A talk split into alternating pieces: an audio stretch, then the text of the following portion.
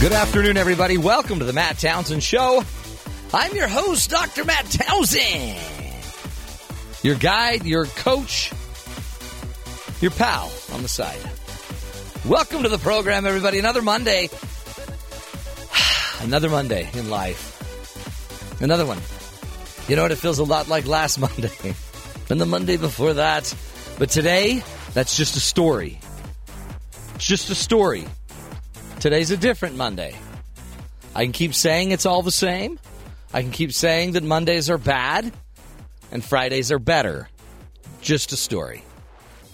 Today, that's what we'll be talking about. How about the stories that you tell as a parent? Are there certain things that you say, oh, kids, you know, these kids? And we just start telling the story. Like that kids don't get it. We think that. And sometimes we're right, but it's not always the truth. So we've got to learn to parent, and we've got to learn to parent and maybe watch the stories we tell and find out how to use our, our stories a little bit better. For example, some of you may know that uh, one day out on the front step of BYU Broadcasting, Sean and I, in the middle of a rainstorm, found a cute little baby bundled up in a University of Utah t shirt. Uh, those that don't know, the University of Utah is the dark side This story gets better and better every time I to hear it. BYU Broadcasting's light side. The University of Utah's like the dark hat. The BYU is like the white hat. Anyway, this child was wrapped in a red shirt, dark hat. Raining in a fruit basket, in a fruit basket with cellophane over it, curled up to a bottle of curled up to a sparkling bottle. cider. Yeah, uh huh. That was weird. Yeah, like spooning the cider. Yep. Just for uh, He remembers it so well. I know he's got a great memory. so we've been telling this story forever, and I had no idea that how important the story is because James even knows the story Yeah. and quotes it as if he remembers it. Well, I feel like it defines me. Just, Oh. that was that's Well, my it's- origins. It's been told to him so many times now. It actually, it's like we're always in the process of redefining you, yeah, that's probably true. which is why this is a great show. So stories matter, but you remember it, and that's but it's the it's- story we tell about James. Well, that's the beginning of a Right. superhero story, mm-hmm. from rags to riches. to capes. yeah. Well, he did. He did wear that Actually, cape. it's that the one time. beginning of the Rob, Meet the Robinsons movie. It is. Boom. subtly. Anyway, so today we're going to be talking about the power of the stories you use with your kids, how to maybe create a more effective story, how to teach principles through stories, great stuff like that. Paul Smith will be joining us, who is the author, by the way, of the of the book, the very book on storytelling. And uh, Lead with a Story is one book he's written. Another one is Parenting with a Story. We're going to get into that a little bit later. Uh, also, Kim's in the house. Kim is going to be joining us, uh, and Coach Kim. You know, some of you know her by Coach Kim, but uh, she's here. She's gonna. Well, she should be here. She's not here yet. She'll be here a little bit later. She's going to educate us, teach us, you know, more of her coaching tricks, and uh, also just throughout the show, just got a ton of fun stuff. Kim Giles, Paul Smith, you name it. But before we go uh, further, we we need to we need to address the news because Sean's been, you know, actively digging through the news archives. Okay. And oh, what do you mean? Okay, that sounds like you haven't been. Well, I didn't have my shovel out today. Oh, you were raking. Yeah, more than that. Yeah. You were raking through the news. Sorry, Christmas time at a radio station is a busy, busy time. Yeah, it's crazy time. It is. What what'd you come up with though? I did find a lot of people complaining about this story. Well, Yeah, what, what do you do when the story isn't exactly what you're expecting? make it up. well, what I no, that's that's what it feels like. It feels like this story was made up. Oh, Like Well- we were, we were sold a, a bill of goods, sort of thing. well, who who would make up a story to get you to buy something? Uh, well, this isn't this isn't really buying. This is to get you to watch something where you could possibly see some advertising Yeah. and then maybe buy something. Yeah, so it was a bait and switch. That's what a lot of people are saying. Was it a snake bait and switch? It was. Did you ever did you ever hear about the show Eaten Alive? Yes. The special that was on Discovery. yes, I could hardly wait. Who doesn't mm-hmm. want to see a man eaten by a snake? Well, the audience was kind of promised that a, a snake, an anaconda, would, you know, you you. In fact, in the description of some of the on some services, it said would enter the belly of an anaconda. That this man would enter the belly of an anaconda.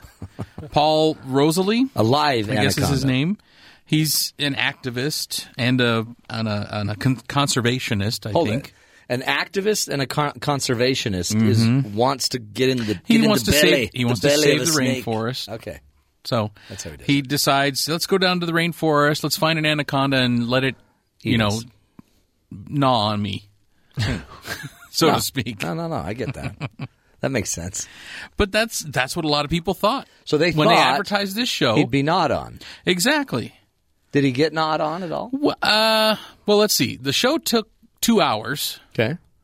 and within that two hours, they had to find a snake first. Yeah. Well, you can't. Yeah, you need to have a snake. Yeah, that would help. You could fake it, but then you're really just. They also they it. also showed a bunch of uh, other footage of the crew getting. Uh, they had these nematodes that uh, were in their feet and things, and yeah, and so the, the crew had quite a quite a journey, so to speak. So, Okay. you know, it takes two hours to build up to this thing. Well, okay. Well, you know what that means. What? There was no thing.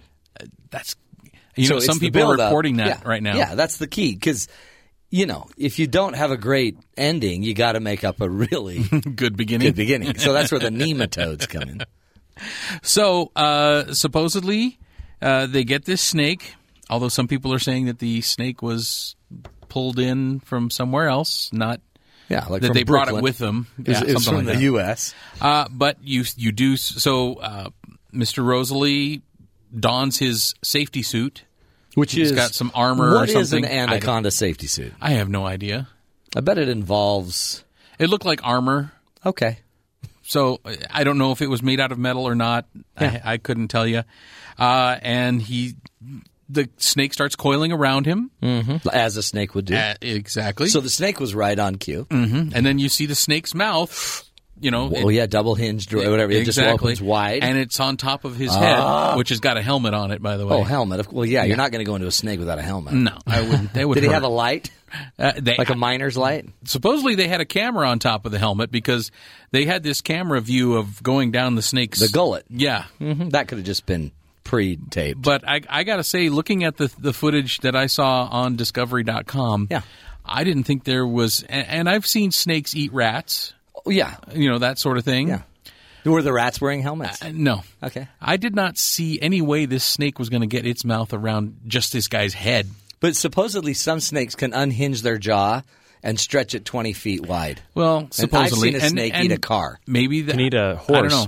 Oh yeah, I didn't. I didn't see this snake getting any sort of a, any sort of friction to actually get a hold of the guy's Ah. well, it's hard to get those helmet teeth because it was it was very smooth. Yeah. But the, the the snake kept coiling around him, and and he said he felt his arm. Uh, he felt felt the blood drain out of my hand, and Mm-hmm. I felt the bone flex. And when I got to the point where I felt like it was going to snap, I had to tap out. No, no, no, no, no, no, no, no, no. See, that was That's what he right. did. That was right when it was getting good. That's what happened. Okay, I call that. That he wussed out. I feel like we should have seen this one coming. I mean, come on. No, well, he the least he could have done is break his arm. what was his exit strategy, though? Uh, uh, like Oh, when you he don't got, wanna- Well, he, he had crew. They had crew were they going to pull him out? yes. What? Oh, you mean out of the? Yeah, had, if he, after had- he got eaten. I don't know. I have no idea. He had a cable attached to him though, with that was connected to cameras and stuff. Whether there was a cable to pull him out or not, I have no idea. You know what? That's Maybe just he the busts through thing. from the inside. I don't know. What was his exit strategy? Probably. we were we're not going there. Okay. I mean, you had to ask. Mm. yeah. So, what's the beef? Well, What's the beef? I don't get the problem. the problem is we were promised that this man. I mean, the name of the show is Eaten Alive. I want to see a guy get eaten by a snake. Well- That's what people are complaining about all over Twitter and everywhere. They're complaining he didn't do it. Yeah, that's That's the old bait and switch right there. Mm-hmm. Which uh, this, which company put this on? Which Discovery. Oh, well, they aired it. Uh, I believe most most of Discovery's model is somebody will film a show and Discovery will purchase the. well, the maybe show. Mm-hmm. that's part of Discovery's model is they don't discover what's going to happen till the show airs. I guess not, but PETA did come out with a statement saying that they were they were mad that they moved the snake to a certain area so that they could. so PETA's sure that this snake was imported. Well, not that it was imported, but it was moved and and it was upset with its rhythm of life and Well, things. and there's some activist groups that were getting mad just Yes. at the thought of, of, mm-hmm. you know That exploiting an animal like that. Yeah.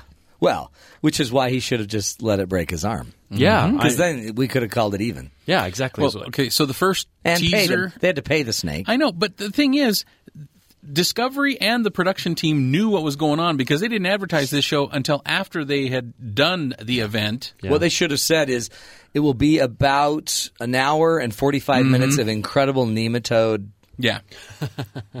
gathering. Well, and of course, it, Discovery did say, you know, this this we we never said this would actually happen. We said it would be an attempt. yeah. Well, it's kind of like So. the attempt to run 150 miles in a day. But when you only hit 12, yeah, we tried. it's an attempt, I, don't know. guess.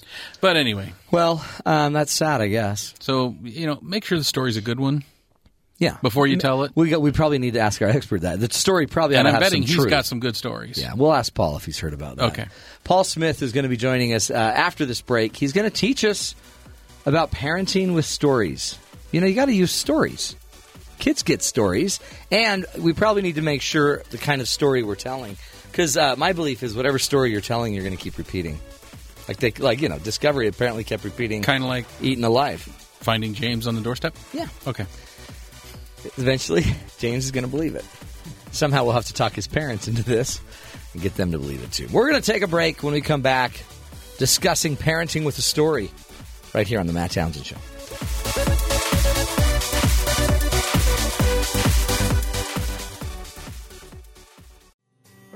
Rocky had come, equipped with a gun, to shoot off the legs of his rival.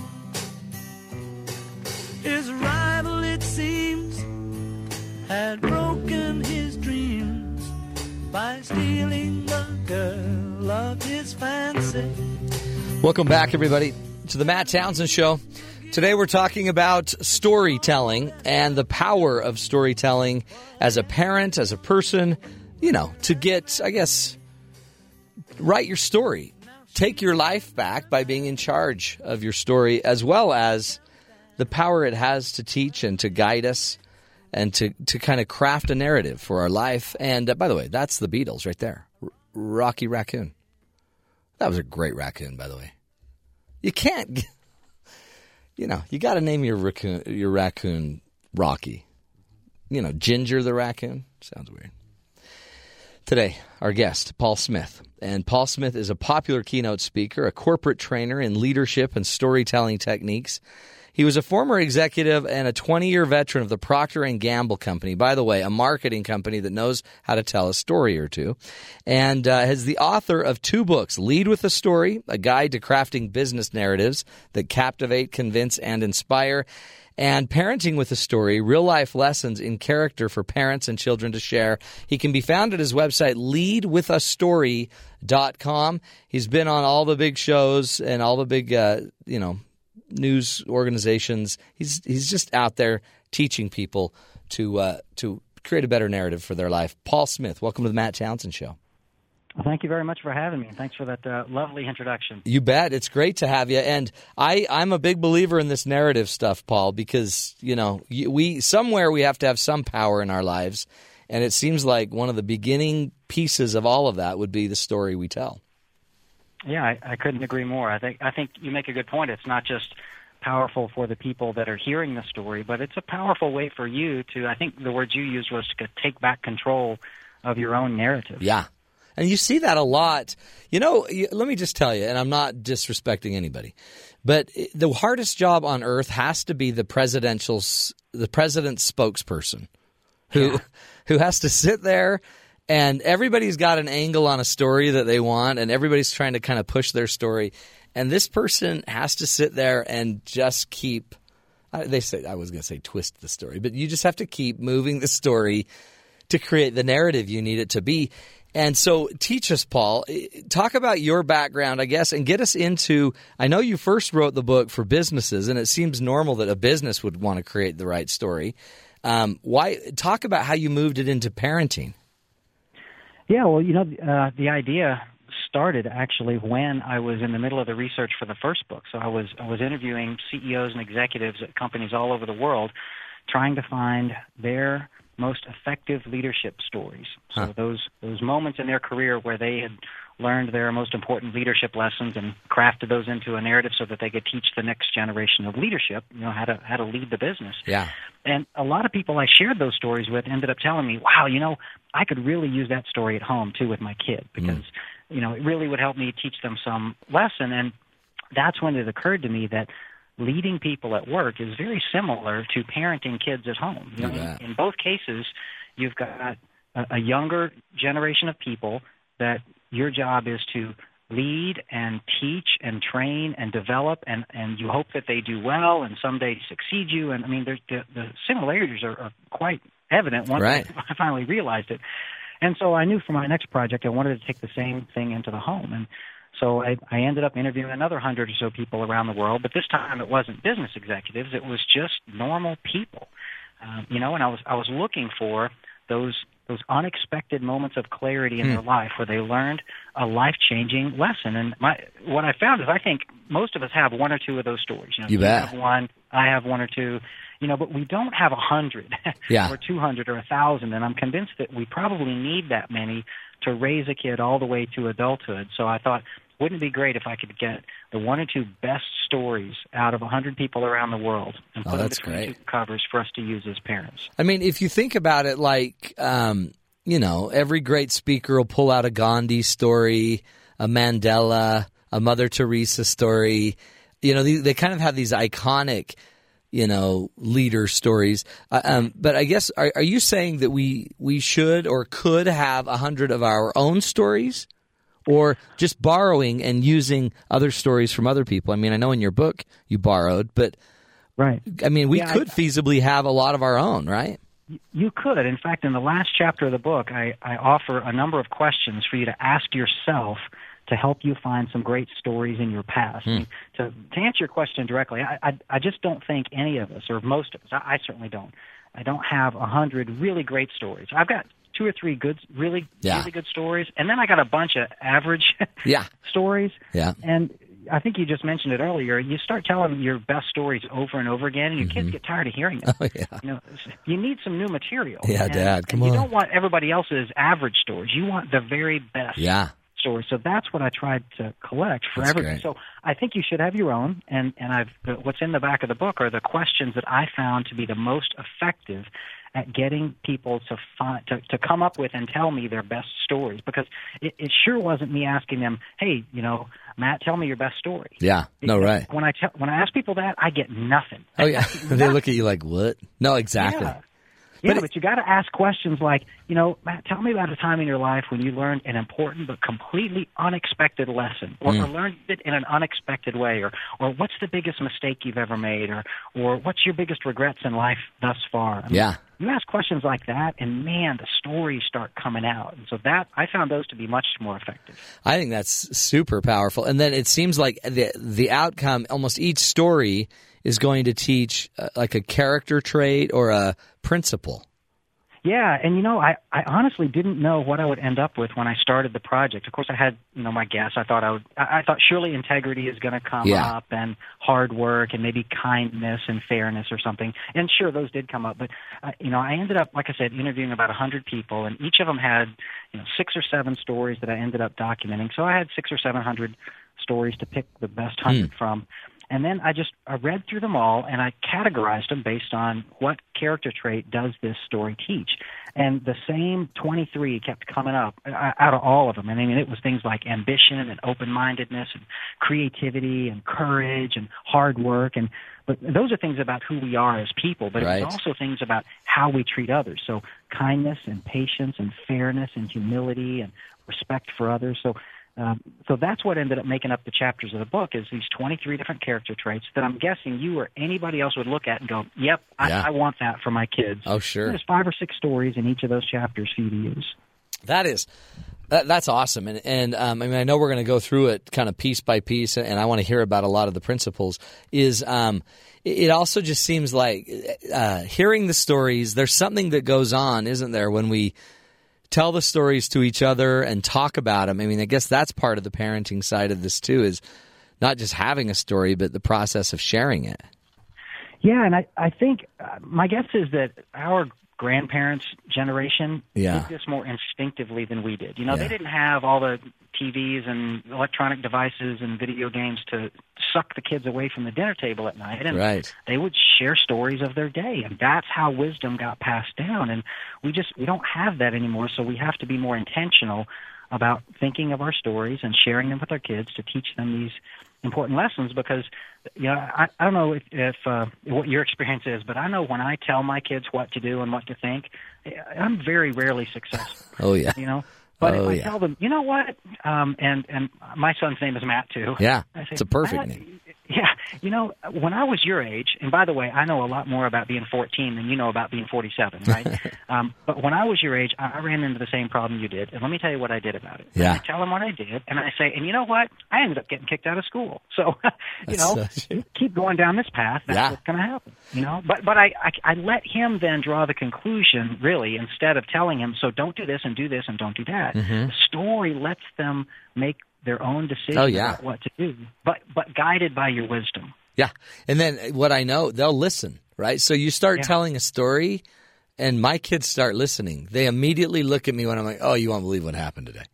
Or did you you got to hear the story. And then all of a sudden they perk up, you've got them, you you might have them, you know, as long as it's interesting. You got 30 seconds Exactly. or whatever.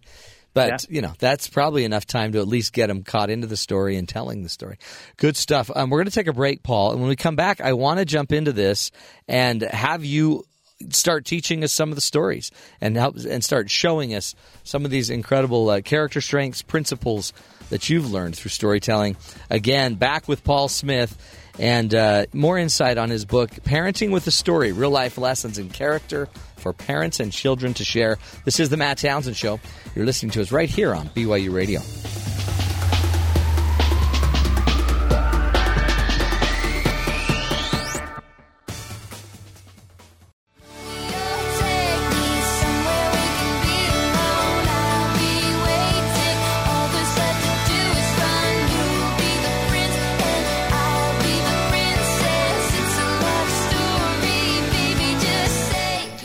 Welcome back, everybody, to the Matt Townsend Show. Nobody can tell a story better than Taylor Swift. Even when I say that, James is just glassy eyed, swaying back and forth, eyes rolling back in his head. It's great. He likey. He likey the Taylor. The Swifty. Hey, uh, today we're talking about stories and the stories you tell. Boy, love stories. That's that's a story. That's a that's a story that'll, you know, they're always a love story until there's a breakup. Then there's a hate story. Then there's a new love story. Storytelling, folks. That's what we're talking about today, and the power of your storytelling. Um, to help create stronger children with, with an understanding of character.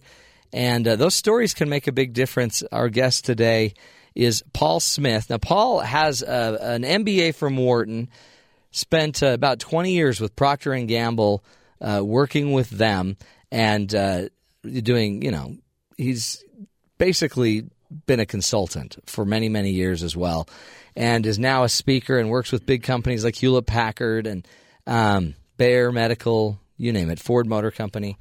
But in his work and his research on creating a healthy narrative for an organization, he's also kind of hit on the idea that, you know, what companies are doing with their stories to create leadership and, and, and manage their leaders and create better narratives for the company. Also, work in the parenting realm and world. So, he wrote the book, uh, Parenting with a Story Real Life Lessons in Character for Parents and Children, which can be found at www.leadwithastory.com. Paul Smith, welcome back to the show. Thanks. Good to be here. You bet. Uh, talk about some of the examples that you've got. I know you have a, just a ton of great stories, but I'd love to get in and just kind of give a taste for what we should be teaching and and use how we should be using stories with our children to like teach basic principles of life. Sure. Well, let me just give you an example, uh, and uh, I'll, I'll give you one from a neighboring state of Colorado. So back in the 70s, there was a, a kid named Ed Tangway that lived there, growing up, five or six years old at the time, and his older brother Mark had gone off to the Marshall Islands to visit visit his aunt and uncle who were in the Peace Corps there. And three months later, he uh, he's ready to come back, and he he befriended this kid named Torlik, a local uh, kid there in the Marshall Islands. And he called home to mom and dad and said, "Hey, look, when I come home, can this kid come with me? Because he's never been to the U.S. and here I've been visiting, you know, and staying with his family for three months. Can he Yeah. come stay with us?" And so mom and dad said, "Sure." So Torlik comes home, and uh, he's going to stay with him for three or four months. And turns out Torlik likes to play basketball, so they're outside in the front driveway playing basketball one day, and the president of the homeowners association stops and comes up and talks to uh, Mr. Tangway, Mr. Tangway, the dad, and says, "Look, um, you know, I heard you're going to have this kid stay here with you for a while, and of course that's okay. But uh, if if you're going to have him outside playing basketball, it would probably be best if you didn't do it between say five and six o'clock when when all the good people are driving home, you know, on their way from work." And of course, you can see what's going on here. Yeah. The, the Torlik, of course, being a native of the Marshall Islands, his skin was many shades darker than this very Caucasian Colorado Yeah. suburb, and and uh, you know he he didn't want the anybody to get what he called the the wrong idea about this neighborhood. So now imagine little Ed, who's five or six years old, watching this conversation happen between his dad and this homeowners association president, and he he to this day, I mean, he can't remember exactly what was said.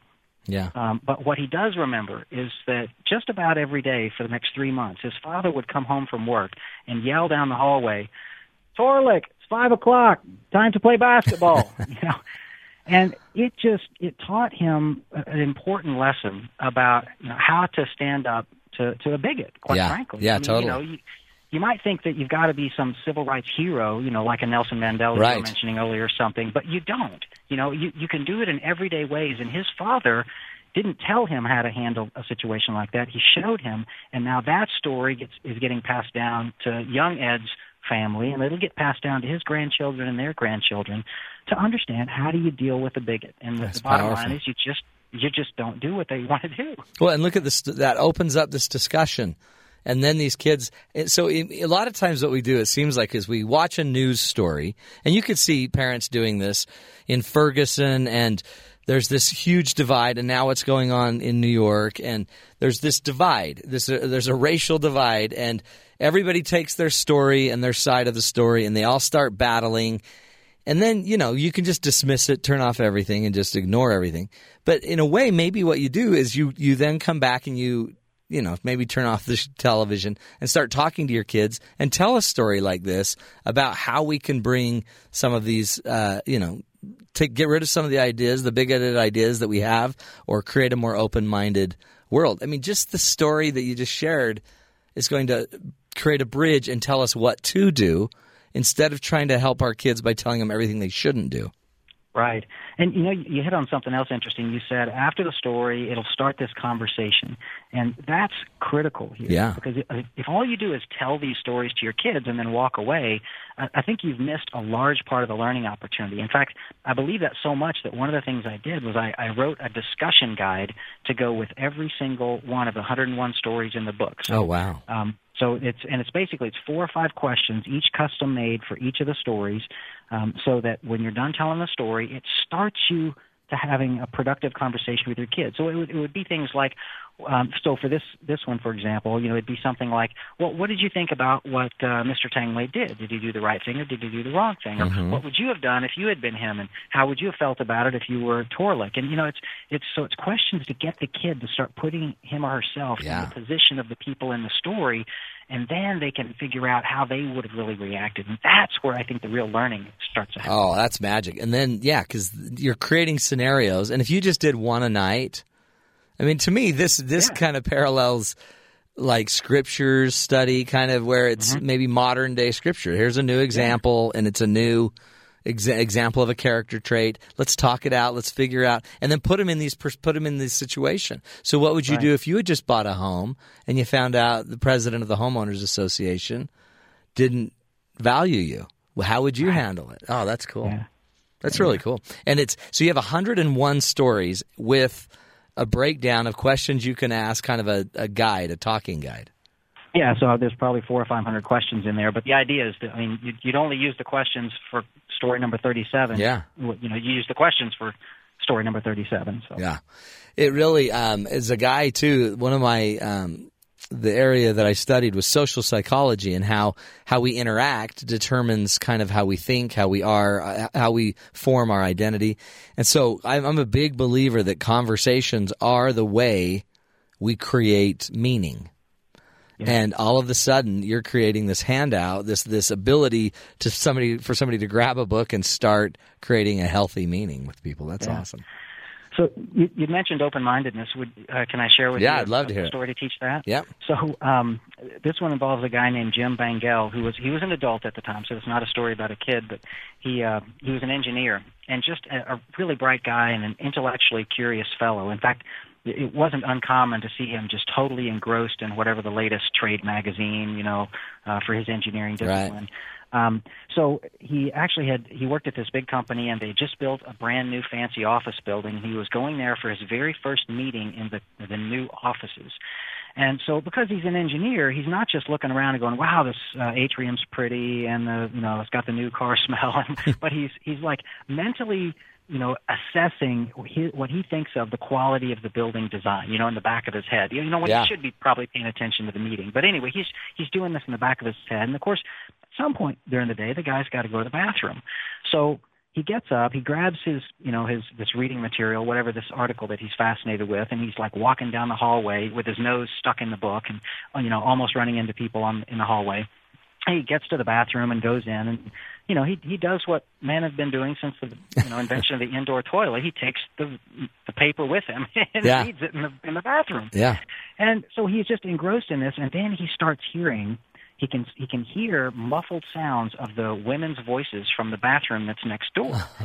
And so he starts thinking, "Wow, they sure built the walls in this new building cheap," you know. And he's like Thin walls. putting a, a tick, yeah, he's got a tick on the the negative side of his ledger and how good they built this building. And Yeah. he, he goes back to reading, and then he hears more women's voices, and but this time they're louder. And then he sees underneath the the stall door, he sees an unmistakable pair of high heel shoes walk by with a woman's voice.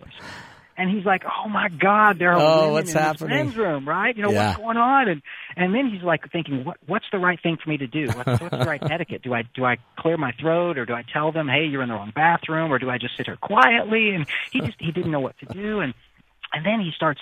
Um, he he notices, "God, what's what's that like little trash receptacle here on the inside of the Yeah. Uh, you know, and maybe What that's is if I- that?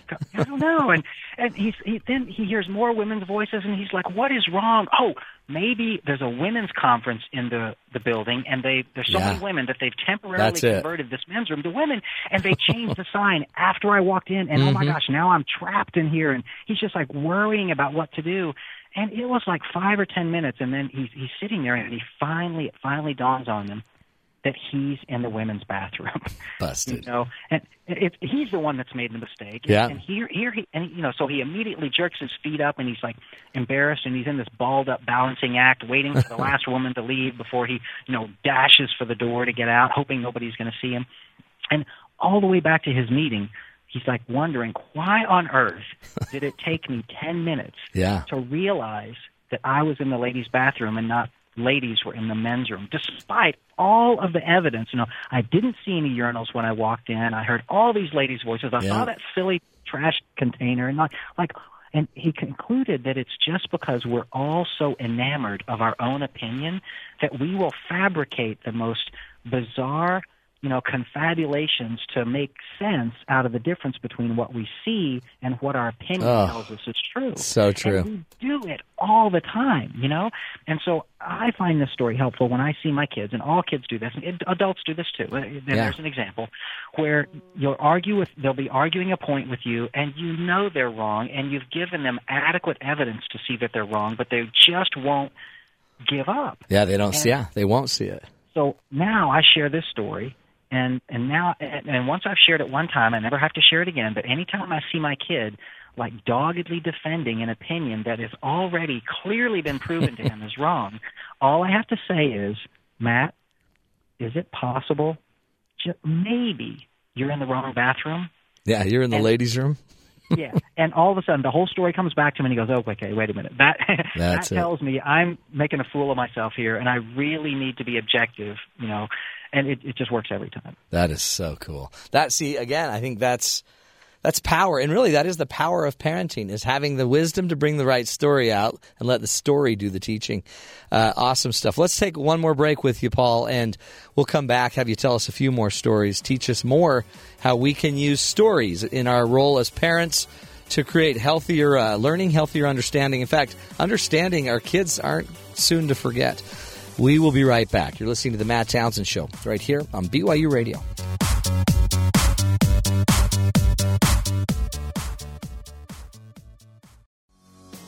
My name is Luca. I live on the second floor. I live upstairs from you.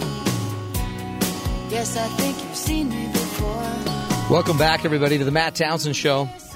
Today we're talking about storytelling. By the way, every song is a story, except for the ones that, you know, those rock and rollers, those metalheads. You can't understand those. Stories, storytelling, the power of a good story to get a, across a point to your kids, to your family, to your friends, you know, cleaner, better than you can by just trying to nail them and draw out this, you know, diatribe for 20 years. One story. That's all it takes. Today we're talking to Paul Smith, who has written the book on storytelling, uh, two books actually Lead with a Story, which is a guide to crafting business narratives that captivate, convince, and inspire, and Parenting with a Story, real life lessons in character for parents and children to share. Again, you can go to his website, leadwithastory.com, and find out more about those books. Also, look into his blog, podcast. He's got it all there. Just go to leadwithastory.com. Paul Smith, welcome back to the show. Very good to be back. Hey, I know you have a really good story um, about uh, self confidence and grit. Those are two stories, I guess. Talk about talk about one of those. I guess killing the rabbit. What story was that? Yeah, yeah. So, you know, self confidence is something that uh, probably nobody's really born with. You you have to develop it, and I, I know it's a something that a lot of kids struggle with, and and you probably know this as well as I do. That when kids don't have good self confidence, they end up making bad decisions. Yeah. You know, because because people that lack self confidence, they, they don't lack confidence. They just gain it from someone other than themselves. There you and That's go. when they get into trouble. And so the the story I ended up with um, here was a young woman named Sarah Milligan, who was eight years old at the time, living in Kentucky. And her older brother, who was he was ten years old, so he was you know a big kid, right? Mm-hmm. And she just thought her brother hung the moon and she just wanted nothing more than to spend time with her big brother because she just thought he was so cool and such such the grown up but of course ten year old boys usually have better things to do than spend time with their little sisters right Yeah.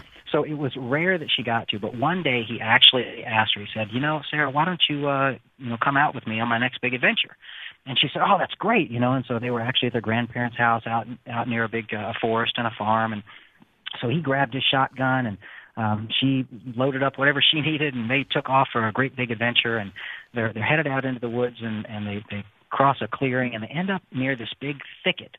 And uh, he said, "Okay, Sarah, here's what we're going to do." You run around to the other side of this thicket and you start yelling and screaming and whooping and hollering and make as much noise as you can.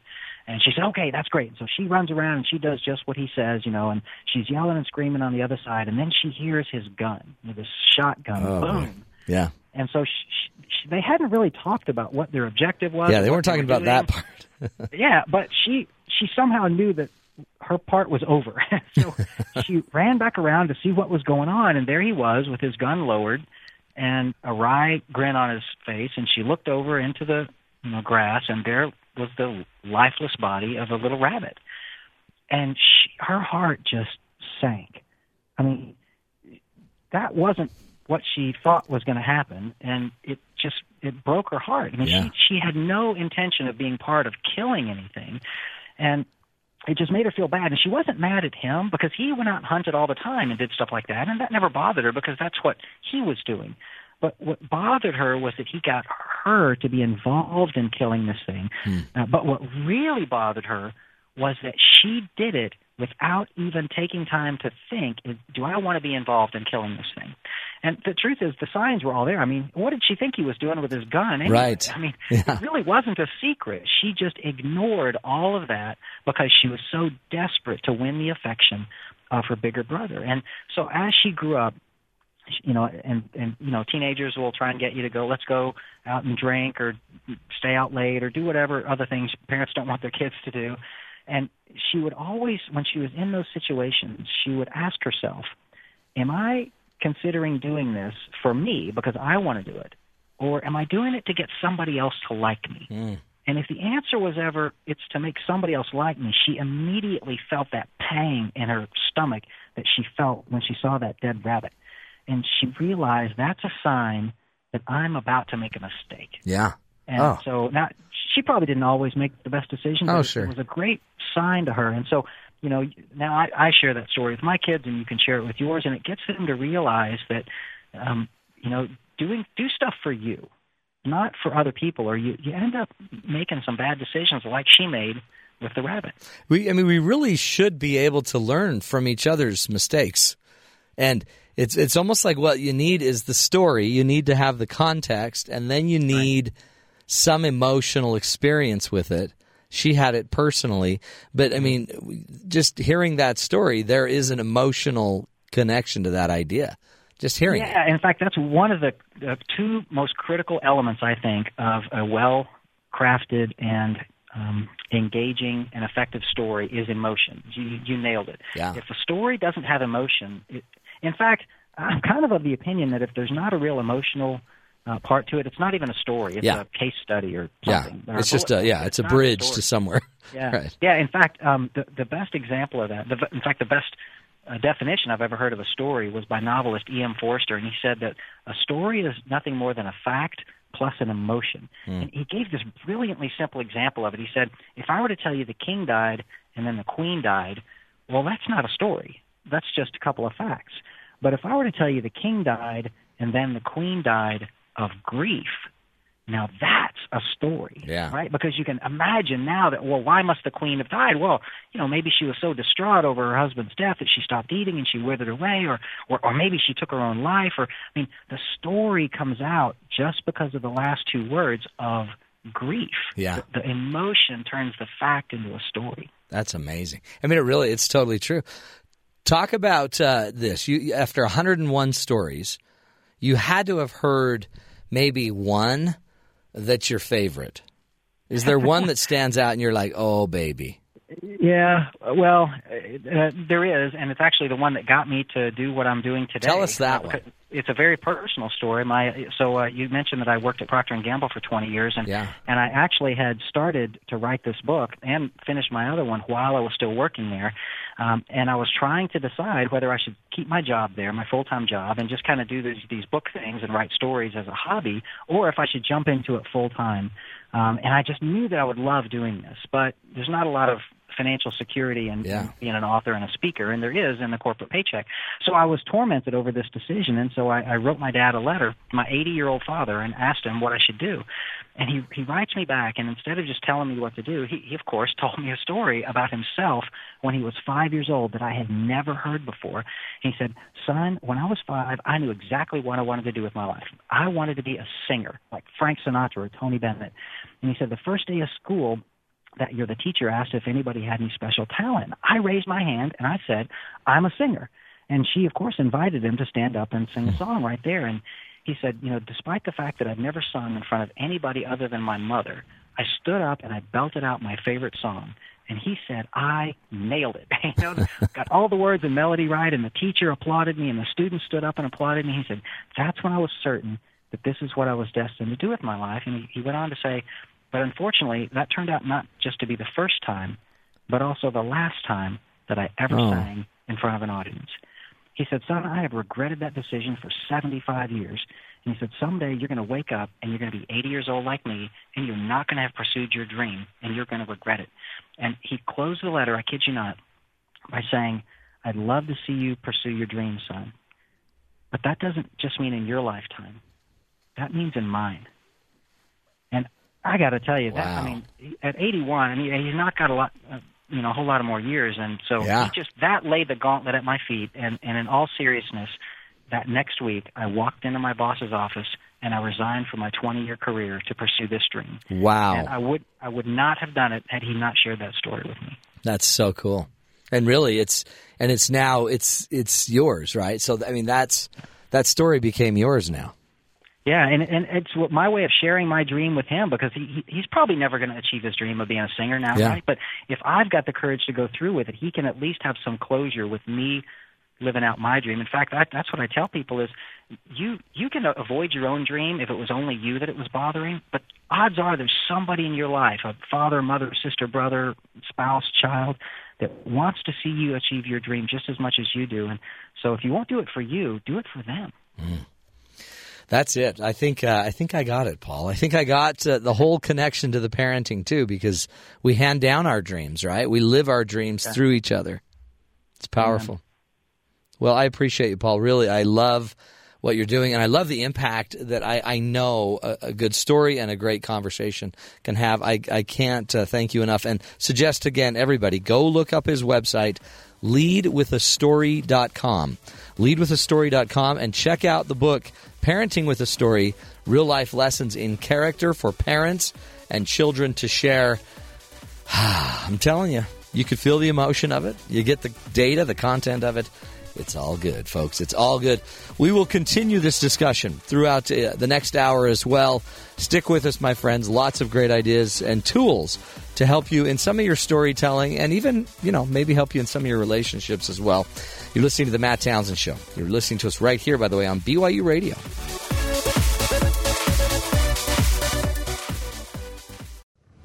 It's my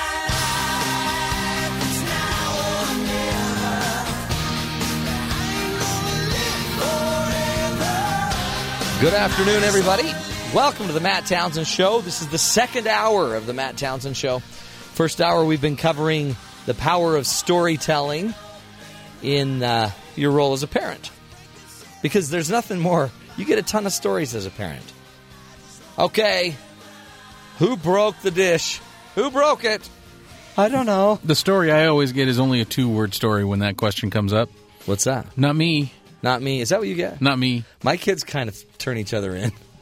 Jake did it. Mine don't. Britain did it. No. Everybody's got that. Mine go for the team approach. Do they really? Yeah. But that's they're, they're smart. See, they've conspired. Mm-hmm. That's what you get to when you have a bunch of little girls, young women. Yep. The guys just kind of, eh, get rid of him. Jake did it. the girls are like, no, together. If we if we all remain strong and say, I don't know, is that what they say? I, I don't know. I don't Not know. me. Yeah.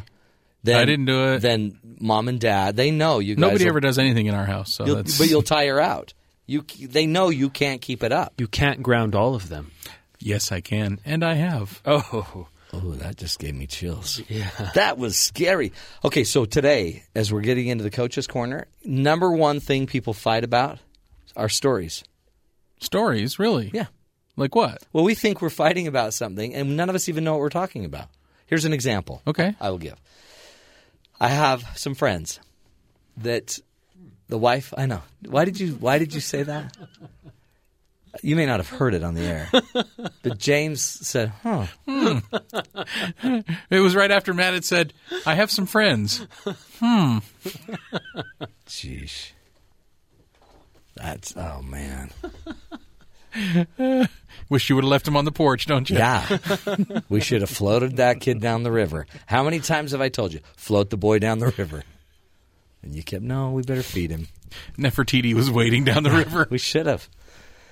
I could have become the son to a, a pharaoh. No, that's a different story. oh, dang it. So uh, So you have these friends. I have these friends. They switched cars. She was driving his car, Okay. which was brand new, perfectly clean, because she had to go take a bunch of uh, young women from her church group in it. So about six, seven young women were in this car. okay.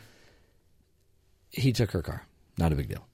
Lo and behold, he was frustrated because when he got his car back, she was in a hurry and they just had to switch cars. When she got her car, he got her. They switched cars. He got back in his car, and in the back of his car there were a bunch of chips. Oh, that somebody had been Like eating Doritos Okay. Yeah. Crumbs. Crumbs. Yeah, but like yeah, just squashed and whatever, broken up. I find popcorn in the back of mine. Do you? Yeah. Well, yeah, but see, that makes sense because you go to movies. Mm-hmm. But this guy doesn't go to movies, and he found chips. So he's like, you know, your girls left chips in the car. That makes me mad. And he starts getting mad. And then he's like, and what were you, what was the deal? Were you guys like having a fight with um, hot chocolate? And she's like, what? Because there's hot chocolate all over the car. He's like, she's like, hot chocolate? What are you talking about? and they started fighting about how come the car was so messy. And she's like, I don't know. It's it's hot chocolate. Who? I don't know what you're talking about. Anyway, big fight. Well, it's kind of like milk, but it looks like chocolate and it's dried. I don't know what it is. Anyway, so he made a video of it. Mm-hmm. They fought. You know, they argued about this, and then he made a video of it. And she's like, "I don't know what that is, but it, maybe it's hot chocolate. I don't know. Maybe somebody threw a cup out on the side of the road and it hit all over your car. I don't know." Um, and caused a fight, big fight, big fight. She went home on her way home, though, drove by the place, got out looking for cups of hot chocolate, Uh huh. and found instead that there were about, you know, a, a million birds perched on wires over this guy's car. Oh, I see. And they, and there were, all of the cars there had been bombarded Yes. by apparently chocolate milk drinking birds. by the way, chocolate milk had nothing to do with it. Right. But that's so watch. We get a little bit of data and then we tend to extrapolate and we tend Well, to we- make up a bunch of junk. We become Sherlock. We become Sherlock, but almost Mm-hmm. more like we become more like um, Well, we think we're Sherlock. who's the It's great not- mystery writer? we become the guy that's Agatha make- Christie. Agatha Christie, Agatha yeah. Christie. We're making up the story, and we use a little bit of data to to extrapolate and Sir to interpret. Arthur Conan Doyle, who wrote. Sherlock. See, that's it. We're more, yeah. We're Sir Arthur. It's just crazy. it's not, but we do this all the time. And so in our relationships, I've done it. we every human does it. Yeah. Because the rules are no, none of us have all the data, and but but the second rule is, but we all act as if we do. yeah. So we don't need all the data because I've been married to you for 20 years. so we don't have the data, but we act as if we do. And then when we don't have the data and we and, and we are acting as if we do, we tend to make up stuff to suit our needs. One of the great keys to improving a relationship is you got to manage the story. So just if you just simply recognize you don't have the data and don't make it up. So if either one of these people had just said, "I don't know quite what you're saying." Oh, by the way, guess who made the mess in the back of with the chips? I'm guessing it wasn't the girls. it wasn't the girls. was it the guy eating lunch It or was something? the it was her boy. It was their boy. Oh. Their little Coming back boy from soccer practice or something? threw the chips. Yeah, only ate half of his chips and tossed the rest in the back. And so, but she was like, "Don't attack me." And Mm-hmm. so when she's being attacked, she's ticked, and when he's being attacked, he's ticked. And then somewhere in there, chocolate milk got in there. and in reality, then we fight about chocolate milk. Like, who on earth would throw chocolate milk on a car? And now we're fighting about chocolate milk. So if you want to create a healthy story with somebody and you're noticing you're not getting anywhere, then shut your mouth. We call it the cake hole. shut it and go start looking for more information. There's more data there. And sometimes the best data is the, is in them. And notice, and one thing that made this this discussion different than most is they actually shared videos. And by sharing video, it gave her more mm-hmm. information and it gave him more information. So, what I should take away with this is I need to put security cameras in my house so I can see what my kids are doing all the time. No. Oh, Yeah. Was he even listening, James? I don't think so. Well, see- hold on. Don't talk, James. So I I don't like you. So I don't get. this is so I don't get the not me's anymore. No, so what you do is, so what I would do is I would go to the data. Here's what we know, girls. And we're not leaving till this is handled. Still get the not me's. We know when we left, the plate was intact. Yeah. You were all having fun in the room. And you were bouncing a beach ball, whatever you do. Mm-hmm. You were throwing a ball around. See, in my Said house, don't play ball in the room. Yeah, my in my house there's always a ball flying around. When we came home, the plate was on its side, and there was a break in it, a mm-hmm. crack in it. The ball is missing, and you four were not playing. You were sitting here and talking really fast. Yeah. So, And you got really quiet when we came in the room. yeah. So, what are we missing? And I would ask all of them, not just some of them, because the one that's saying, I don't know, or not me, by And the now, way. now, do you separate them into? yeah, you Do you separate do them, the police interrogation Yes, thing shine with the light light on their them? face. yeah. and then, yeah, and you lean in on them and you breathe Yeah. heavy on. No, but you know what's interesting about this is um, when your daughter says, not me, Mm-hmm. now notice, in those very words, what else is she saying? It was everybody else. It did happen. yes. It just wasn't me. Well, the physical evidence is there. So you, already Yeah. have the data. But so notice, the minute we see data, we immediately interpret. Right. And then this girl's like, well, not me. And that can frustrate us, but she's also saying something. So I would listen to what they're saying because there's data there. And I'd say, so honey, when you say it's not you, you're saying it happened, but you didn't break it? Then she could say, Okay. yeah. Okay, so it wasn't you, honey. Which one was it? was it this one? Was it this one? Or you could go to the other See, that's why you separate them so they Yeah. can turn each other in. But what's amazing, and this is with every relationship, and I, the biggest distinction I would make is always distinguish between facts and interpretation. Right. Because most of us fight about what we're interpreting happened with mm-hmm. the data, and yet most of us are never clear on the facts. If you mm-hmm. want to really quickly create peace in your life, try to gather more data before you make an interpretation, especially a public interpretation. Instead of running out as the mom and saying, You guys are so lazy, you might want to instead give the data. This is the fourth set of dishes I've done this holiday weekend. I did all of the Thanksgiving dishes and no one else helped. Mm-hmm. And this morning I made breakfast and I made lunch and I cleaned up breakfast and I cleaned up lunch. Data. That's all data. And then I would just, if you want, ask a question. Am I going to get some help anytime soon? And then see if they'll come help you or give your interpretation. I'm feeling like nobody is in, nobody is helping interpretation. Separate interpretation from facts, folks. I promise it'll change your life. But should you say that factually too, and not with, Yeah. you know, in a yelling Yeah. sort of tone? Don't yell. Okay. But data, I'm telling you, data is the key. And none of us have it. And we all act as if we do. He was the key on Star Trek. Oh, Jeez. I'm surrounded. I'm surrounded. I'm surrounded by a techie, Star Trekky, and a rude boy I raised from a pup. I need help. I'm calling in Kim Giles. She'll be up next. Kim Giles, super guru coach from Clarity Point Coaching. She's going to walk us through how to deal with such difficult people. No, she's going to help us in our parenting of wonderful children. Up next, right here on The Matt Townsend Show.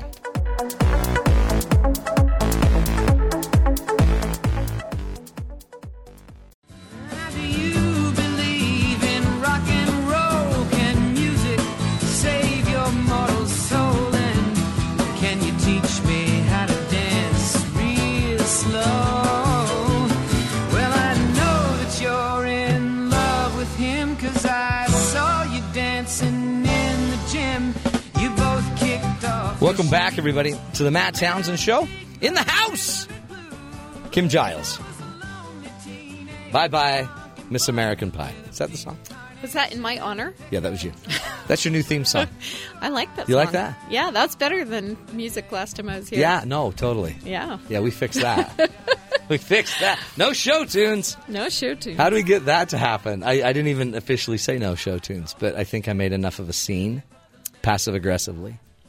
Been good music today. I've been tuned in. Have you um, have you felt the vibe of the? Uh, oh, let's introduce you, Kim. Sorry, I act as if everyone knows you, but you, you're due. You're one of the top twenty advice gurus in the country, according to Good Morning America.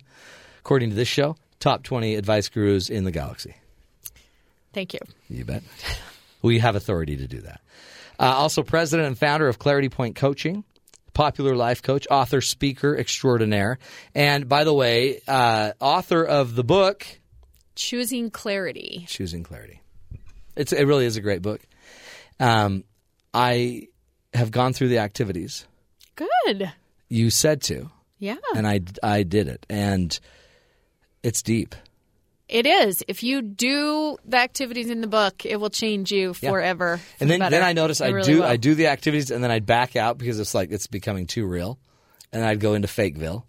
Hmm. You know what I mean? And then I'd get back to It's it. like, really authentic of you to is. own that. I just and I owned it public right there. Right. On national radio. Well, we'll cut even. that out. We'll cut that part out. Cut that part out, James. Oh, James shakes his head. No, I think it's live. that's a good point. Let's just start this over. Let's start the segment over. Parenting, right? Okay, let's go to parenting. so Kim's going to talk to us about parenting um, and storytelling because honestly, parents have a pretty almost impossible story about what we're supposed to do as a parent. We well, think. we've gotten an we definitely have a story around what our role is Yeah. as a parent. And and for most of us we've picked up on this story from our parents and Yeah. people around us. But I mean, a lot of our parents were messed up. Well, they were doing the best they could, Matt, Yeah. with what they knew. Okay, okay, yeah, let's put They were. But let's tr- uh, That's true. hardly any of us know what we're doing. No, we're just, but see, which is Right? why we got The story needs to be that It we're all kind of ignorant, not knowing, trying our best. But the story we'd like to go with is the story that I know everything and that it's Yeah. my job to to impart all of my wisdom to these small people and Yeah. also kind of control them and Yes. make them turn out the way I want them to turn yes, out. yeah, yeah. And I'm going to be really bent out of shape if the story I have in mind for raising these children doesn't work out. That's it. And so I find most parents are upset because their story isn't working. Uh-uh. And everyone's looking. Yeah. Yeah. Everybody's watching and my story isn't working out. So, one of the first things that I tell parents they need to do if they want to completely change the relationship they have with their kids and repair it and and make it work better so that it's more positive for everybody is we need to have a different story. And and I love the idea that my real story here as a parent is that we we are all students in the classroom Yeah. of life. That's And in a Huge. in a huge sense, I'm only really about two seconds ahead of these children. uh huh. Yeah. So I know a little more than them, but Yeah. Uh-huh. I still have so much to learn, right? But two, by the way, that's really cool because two seconds, Yeah. and that's nothing.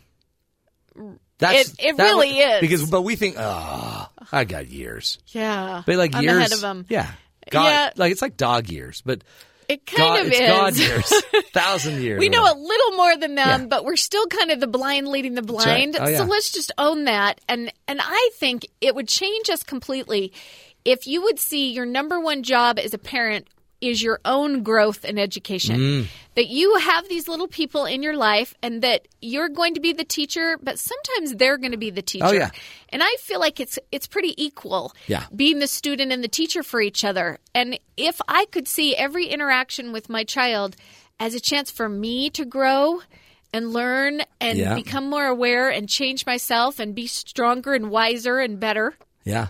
Instead of just being focused on fixing them all the time So this true. alone would change everything It's kind of have you been to like New York and then you have a friend that's going to New York and you're like, oh, you got to try. yeah And you got to go here But see, that's kind of different. You, you're not forcing them to go, and if they don't go, you're not going to be mad. It's it's almost like you're just two seconds ahead on the journey. You've been to New York. Let me give you what I what I learned. Yeah Like, you know what I learned going to New York? Don't stay at a second rate hotel after the Westminster Dog Show. okay make a note of that Write that down, everybody, because I stayed in a hotel that was just overrun by dogs. wow that would be interesting So instead, pay top dollar where they don't Get a allow nice dogs. place yeah Just in New York during Just the Westminster good hint Dog Show. So I was actually I drove up here today with my son and as we were listening to the show we were kind of talking about this and and I said to him, you know, and I'll, there are levels where that kid, he's 24 now, he's Yeah. smarter than me. Oh, for sure. He knows things Yeah. I don't know. Oh, he's, Oh, yeah. He reads stuff that is over my head. It's great. I know. And and I said, you know, I've kind of felt this way a lot of your life, like you're this old soul, and I've got just as much to learn from you. And maybe a lot of our parenting conversations needed to be the two of us. Hey, we're we're facing these challenges Hmm. in life. You've got these, I've got these. Let's figure this out together. What makes sense? And I think as a parent, if I'm doing an equal amount of listening to Yeah. talking, and maybe even more listening Uh-huh. than talking, Right. uh, I'm going to be a lot more successful with my children. Well, but look at what you did, though. You just rewrote the story. So it's in a weird way that you just got a do over. Because if he agrees to it, like, oh yeah, yeah, That'd be great. Yeah, I mean that. let's let's do that. So now it's a whole different thing, and it's never. It'll never be the same. And you know the cool thing is, I still am a parent, even though he's 24, right. and I've still got an opportunity to redo a lot of those things and, Yeah. and do better and and repair areas of our relationship. It doesn't matter. I think sometimes when people hear a parenting concept and they think, well, my children are kind of grown. Yeah. It doesn't matter how old they are. You are still in that role, Mm-hmm. And this stuff will still help you. They. That's cool. You're two seconds ahead, which for you helps you realize they need to learn, and then they can. When you blow it, they can look at you and just say they're just two seconds ahead. Oh yeah. So honestly, I may have already worked a circle around them on this one. I mean, that's cool. So, So- it helps both ways. do you apologize to your kids when you mess up when you handle things badly? Are you, You mean pretty- hypothetically, if I have ever, if you ever yeah hypothetically because I'm trying to think, I don't know what you mean. Sean's laughing. You know what? I, I here's one of my. I'll just be. I don't. I, I. It's hard for me to apologize. i think it is for a lot of parents It's like, and it's something I never it's learned. against Our our families story. didn't do that. We weren't apologizers. yeah We we we were more like get even. No, it sounds bad. No, but I, I- It's so I don't. I powerful. don't. But I need two more. as a parent when you do when Yeah. you can sit down with your kids and s- and i i actually lost my temper with my stepkids a, You did? a couple weeks ago Let's over something. What happened? but the cool part was I I thought it was very powerful for me to go back to them and say, I'm really embarrassed at how I lost my temper and handled that. That is not who I want to be to rea- to react like that. Oh, It's- that's cool. It's it's not the right way to handle things. Yeah. And they all looked at me like, "Wow, this is weird." What happened? Uh, grown up is That- apologizing for yelling at us No, because I don't think that No. happens a lot in their world. No. And so th- this was a really cool opportunity Yeah. for me to show by example, hey, we all mess up and it's okay. That it's okay to not be perfect. Yeah. But that comes from this story. Being that I'm a student with them in the classroom of life. And if you come from this ego story where you're supposed to know it all, Yeah. You're the dad. you don't, I think it's a lot harder to have those apologies. and- That's how do you get that? Like the humility of that and the like if you already have a history cuz now it's like uh, okay. Dad has for the last 20 years been blowing it. Then that then but even I guess in a way that's more powerful. I, think just learned is. something on my show today. Maybe that's what I do is I go I tell think them it I learned them something. respect you more Yeah. for you to own that you're learning and growing. And I and I also think you're showing children a different message about Yeah. being perfect Totally. and the level they have to live up to. Because if your story is that I'm perfect and know it all and I never make mistakes, Right. you're kind of setting that standard for them also. And What if they pull their phones out and start recording it? My mm. apology. that just seems like they're crossing the line. yeah, maybe a little Like, yeah. okay, here I go. I'm not sorry anymore. But really, that's. I think. I think you're right on. And I. I so one of the keys, and we'll take a break. Is we have to remember this idea that we're all in the journey together. Our values inherent. yeah, our value's not on the line on the here in the here. classroom of life. Everything is a lesson. And I'm I'm a couple seconds ahead of you. Yeah. Now, when we come back, we could talk about some cool ways that your kids can teach you things and why they That's may be the best teachers in your classroom. And maybe is the reason you're supposed to have each other. Yeah, I I don't think that's an accident. I think you especially got certain kids are like teacher "Mm, for you. That one. It's so true. It's so isn't it? Because otherwise, uh, that doesn't make sense. Otherwise, because this one's just so hard. Yeah. But it's probably. But if you exactly notice, what need. usually they're the ones that are just like you. Oh yeah, no. I Yeah, to- we you know that's what I'm. That's what I'm that. finding out. Isn't that crazy? The one you struggle with the most Yeah. is just like you. Yeah, ruggedly good looking. Why are you laughing? Oh, that wasn't laughing. That Why you misinterpreted you were that. defying. We're going to take a break. Back with Kim Giles from ClarityPointCoaching.com. Go check out her website. Again, of all the sites per pound, you get more out of ClarityPointCoaching.com. She packs it in deep, and it's all free. It's basically a charity. well, we try to help. You do. That's you don't even try. You do. More with Kim Giles right here on the Matt Townsend Show after this break.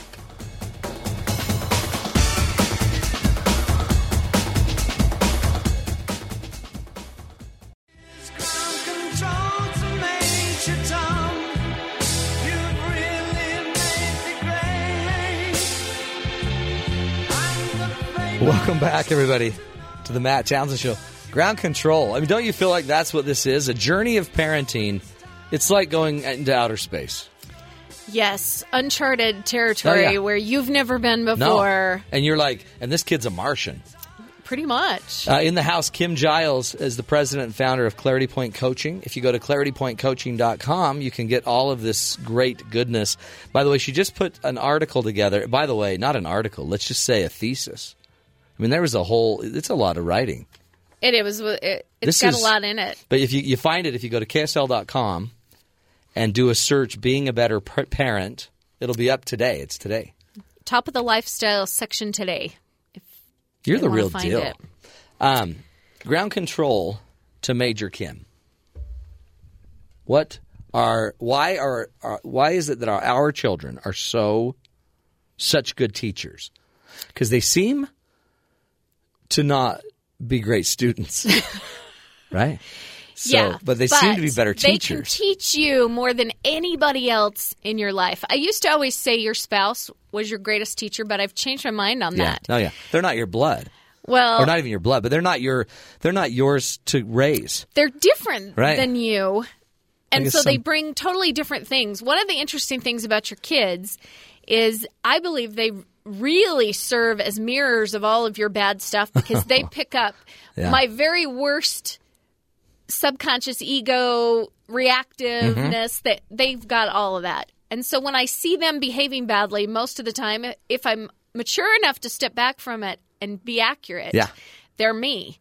They're, they're whatever anger or insecurity or whatever's Mm-hmm. It's going you. on behind this bad behavior, it's usually coming from me.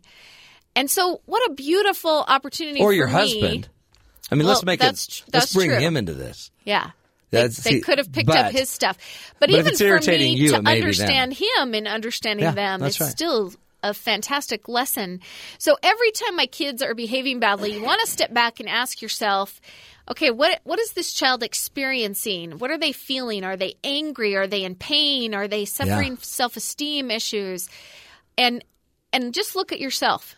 Is there any of that exact same Oh. stuff going on with you or Mm-hmm. has there been in your past that your kids have picked up on and what this is this is not a beautiful opportunity to fix them it's a beautiful opportunity to work on fixing whatever Yeah. that is in yourself i really find with parents and i don't i don't know if you found this i get, I get a lot of parents that want their kid in coaching they Oh, want yeah. me to fix the Oh, kid yeah. and i always tell them we'll do a lot better if i work with you Every time. because if i can fix this ego self-esteem anger stuff in you Yeah. And you change, you're going to now be a better example, and your kid is going to learn Uh-huh. from that better example, and that that will fix them. Don't but we got to fix you first. Well, and because you're still, no matter what, you're the one interpreting that this is a problem. So if it might just be like, for example, it might be you. when my kids are insecure uh, in any situation and like won't do something on a that the coaches want him to do, or you can tell I had a son that wouldn't just he wouldn't run with the ball. He was a quarterback, and he would do everything with the ball. He'd He throw it, pass, but, but he he would run. not run. And the coaches would like all year they're trying to get him to run. Just run with it. It's the same thing. It's the same thing you're doing, but you're just going to turn and run. And he wasn't even afraid of being hit. I think he was afraid of making a mistake in something that was new. And so the coaches would say, you know, we're really trying to get your boy to run with the ball. And I'm like, in my head, I'm like, oh man, that kid. Why won't he run with the ball? And but in my head, I'm thinking I wouldn't have run with the ball at that age. That's I would have been worried. You would have had the same fear. So that's really why, and so that bugs me more. He's me. He's mini me. That's right. And and like we said before, the things that are a perfect mirror of you are the things that are going to bug you Yeah. the most. That's right. So anytime I hear a parent complaining about this particular thing my Yeah. kid is doing that's driving me crazy, that is the sign that you're looking in the mirror Mm-hmm. Yeah. and there's something for you to work on. That's cool. Now, the other reason I think your children are amazing teachers is because they have the ability to trigger your two deepest fears with every single thing they do. They trigger your fears of failure and loss. You're failing as a parent Yeah. and you're going to lose them. Oh yeah. And those are the things we're most scared of. So those are the things we become the most reactive. And when I say reactive in a negative way, Yeah. we lose it when we're afraid of looking bad or losing them. Oh yeah. And as soon as we react from that space, it's all about us. And what the child needs Whatever. no longer in the picture right. at all. It's it's, all about, our you. fear, and it's being, and then we're interpreting, we're reading into everything they're doing, and we make it worse because of our fear. I guess, right? We magnify it, Well, yeah, and we're not showing up for them at all. which will make it worse. Right. So we teach our clients the number one thing you've got to be working on all the time is getting control of your fear so that you're not reactive, so that you can show up for other people and be loving. And your children are going to give you more chances to practice that Oh, yeah. than anyone on the planet. That's right. so what Yeah. beautiful little teachers they are that they trigger those fears. See, and but they don't even know they're doing grow. that. And I guess what's funny about that is, at that rate, then everybody can teach you this.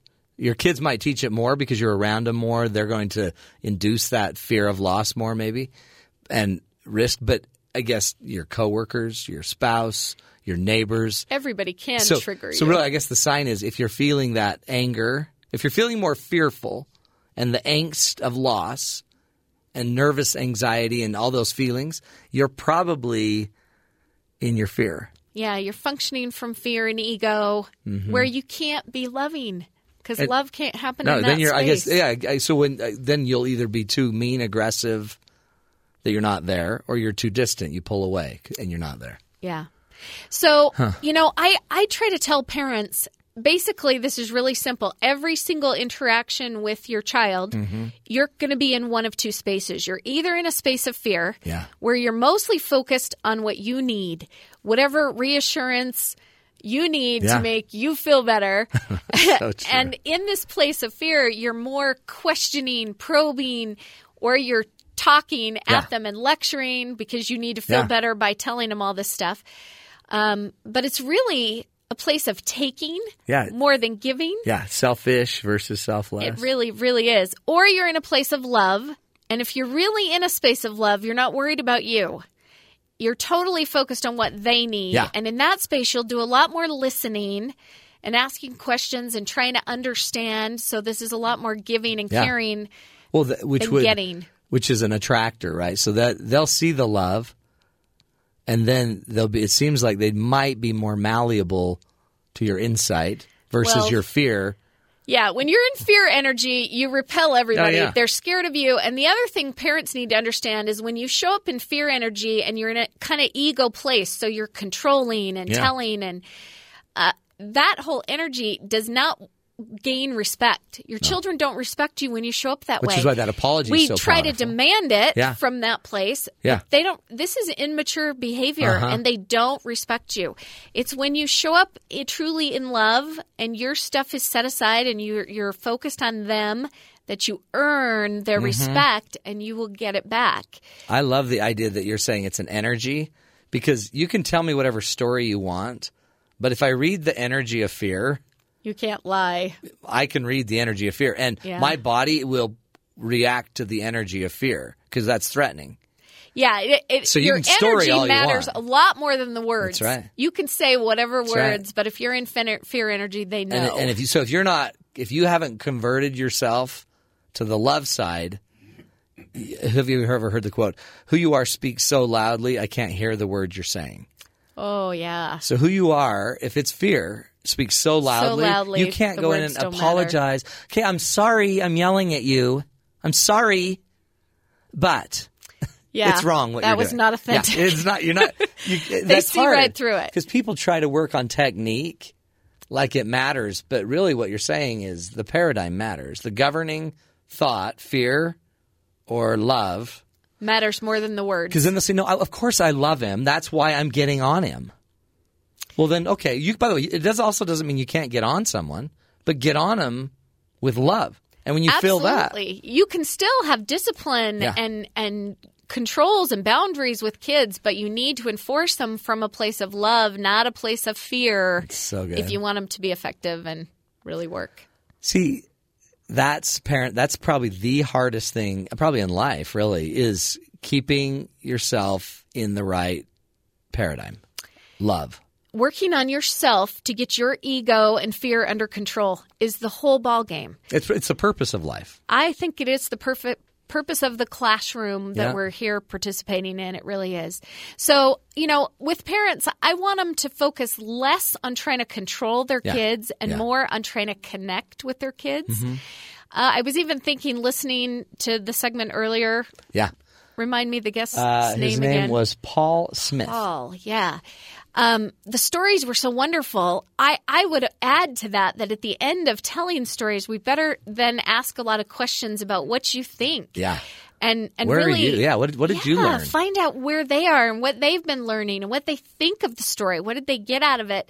And then close your mouth for a while. Yeah. Because as a parent, we we do much better when our focus is connecting, building a relationship of trust, showing the child we respect and honor them and what they Yeah. think and how they feel about things. I think the more time we spend there, the more we're going to get it back. They're Oh, going to respect you and care what Yeah. you think. But if you don't care what they think, if this is all about controlling them, they're honestly not going to oh, care Oh, yeah. what you think. I mean, it, isn't That's it right. crazy that people are surprised that when they control and oppress, that the kids rebel? Like it seems That's like they just want to be there. No. A rule of right. human nature, right? We've seen right. all through history the oppressed will rebel. Well, and, and interestingly too, they might not even have to rebel. They just turn on their computer or their iPhone. Yeah, and tune And so you out. it's not like an over. Yeah, they just you just start noticing you're losing, you're losing connection. You're losing power, and Yeah. So it doesn't even have to be a rebellion like that's overt. Like I'm going to crush you, mom. It's just bloop, turn on your phone. But it's it's a passive disrespect, It isn't is it, when they do that? So you know, if that's happening to you, you know you're not showing up for them. You keep enough. saying showing up, which is it's the the spirit of that is different than speaking up, than judging up, than fearing up. It's showing up. Just you're showing up in the right spirit. Well, and I for them. Mm-hmm. So, For them. So what that means is this isn't about you. This is about understanding them and what they're experiencing and Yeah. what they see in the world and what how they feel about things. Making this moment more about them than about you, which is hard to do Oh, when you're is. scared as a parent, Yeah. and I know that. Yeah. It's going to take a little bit of work. Right. I, I always worry when we teach these principles. You and I have been working on these Yeah. for how many years? Fifty. Yeah, long time. Yeah. And we're still working Oh, on it. We're day. still not perfect. No. Like I said, I lost it with my kids a Yeah. couple weeks ago. Um, I lost it this morning All right. and this know, afternoon. We're life is a classroom and we're going to keep on learning. See, So- that- and I, that's smart. So don't. And again, if you're getting overwhelmed with it, you're falling back into another spirit. You're back into fear. fear again. Totally. Like, oh, I'm not good enough. I'll never be perfect at this. I've got to be perfect at it because if I'm not, my kids will be a mess. No, Don't you don't have to be the perfect parent to be the perfect parent for your child. And as messed up as you may feel right now, how, no matter how much fear and ego's been driving, apparently that was your kid's perfect classroom That's to have right. a parent who was there. That's right. But that doesn't mean you can't start today to learn. So Oh, that's cool. And that's why they need you, and that's why you need them because you're very much alike. you and your child. Yeah. Yeah. Absolutely. You need each other, and so we are each other's cure. And teacher. And support, hopefully, as we both go through this process of learning and growing. Isn't it? Because sometimes we just live vicariously. Like I will fix you to, you know, to make up for my failed life. Yeah, that uh, that story doesn't work. That doesn't work. Not at all. So if if they're feeling overwhelmed by this, I would tell them to go to ksl.com today and get that article, The article. being a better parent. Yep. And then go to Clarity Point Coaching and just start. I mean, there's, you can take the fear assessment, which is always a great place to start. Yep. And then they can uh, access lots of articles and And the- recordings honestly, to start book, working though. on your ego. Choosing Clarity's also, I think, a great place to start because it's going to get them into the language of fear. Well, like you said, if you do the exercises in Oh. the book, it really will help you to get a handle of your ego fear stuff. Uh-huh. I can And almost that's hear what your voice kids- saying these questions that are in the book. as you were reading it. Huh? I could hear it. It's I've like you were heard there. that before. Choosing Clarity is the book there. Again, go to Clarity Point Coaching. Kim, can you stick with us for a minute? We're going to talk about favorite bedtime stories. Ooh, I'm in. Do you have one? Be thinking. Okay. You be thinking. Uh, I've got a few. Favorite bedtime stories to wrap up this uh, show, my friends, you're listening to the Matt Townsend Show right here on Sirius XM 143 BYU Radio.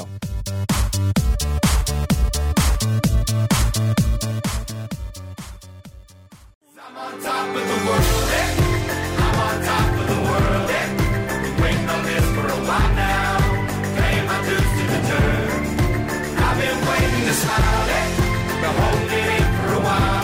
Welcome back, friends. This is the wrap up segment, wrapping up the mess we've created all day.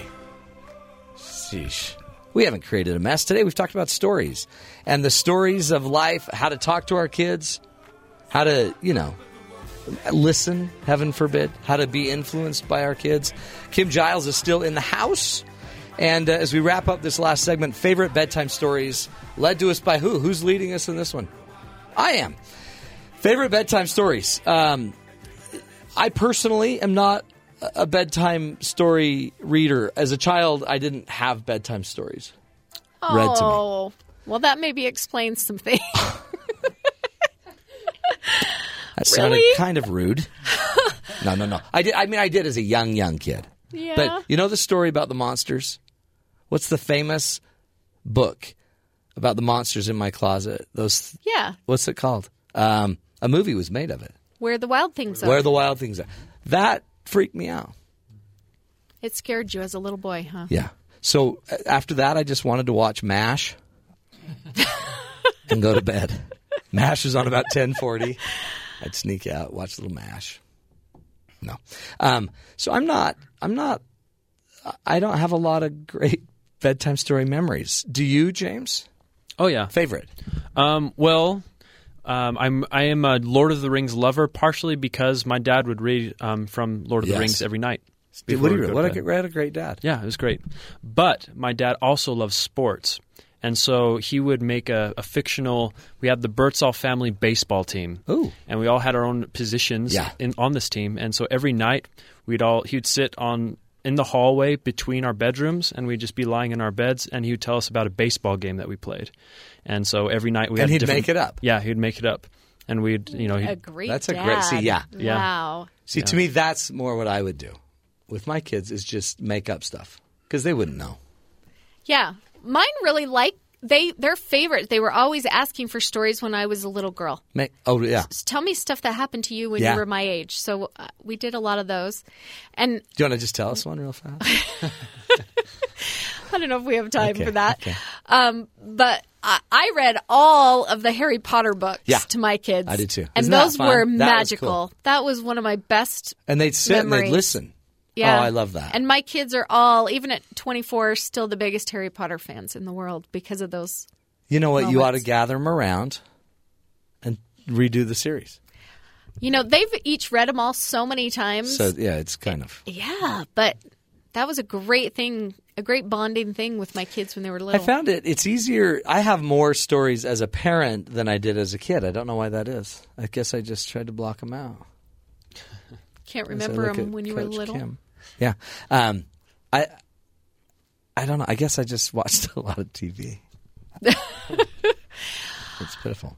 I don't know. I had lots of horrifying, stupid things that happened to me as a kid where I got treed by a dog and I climbed Did up you? on this rock and the dog Ooh. wouldn't let me get down and I was late to school. Yeah, like My the kids- hounds, like you had been treed. Yeah, I stood up there and cried until someone finally came and rescued me hours later.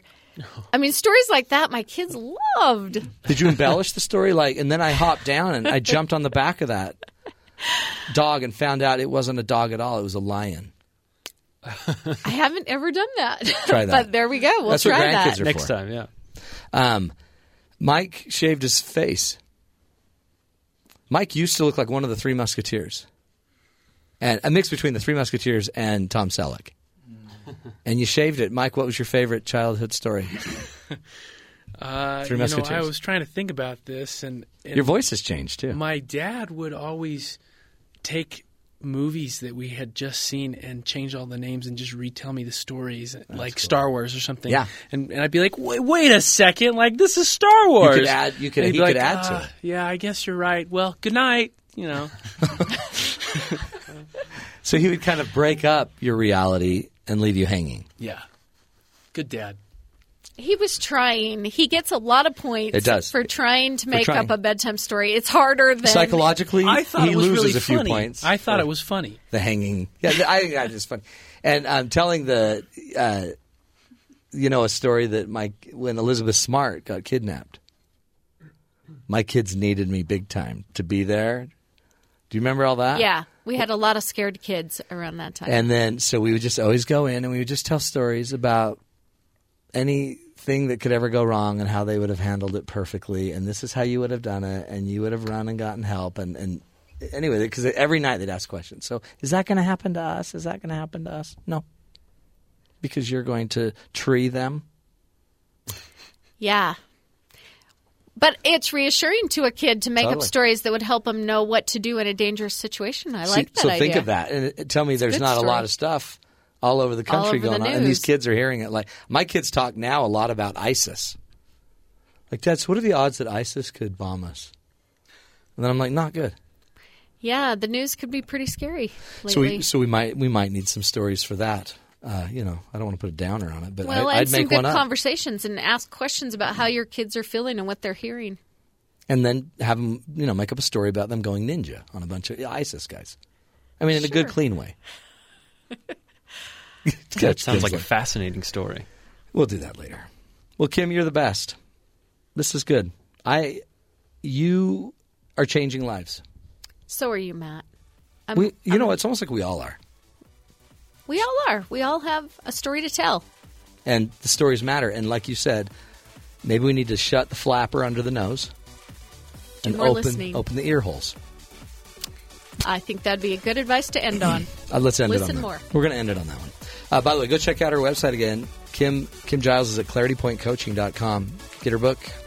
Go read that article, Being a Be- Better Parent. And here's a quote for you to just kind of wrap it all up. Wrap it all up. This is by Melody Beattie. Live your life from your heart, share from your heart, and your story will touch and heal people's souls. She's the author of Codependent No More. Tomorrow, the topic is mothers and daughters, taking a look at the interesting dynamic of this special relationship. That plus more fun ideas right here on the Matt Townsend Show tomorrow on BYU Radio.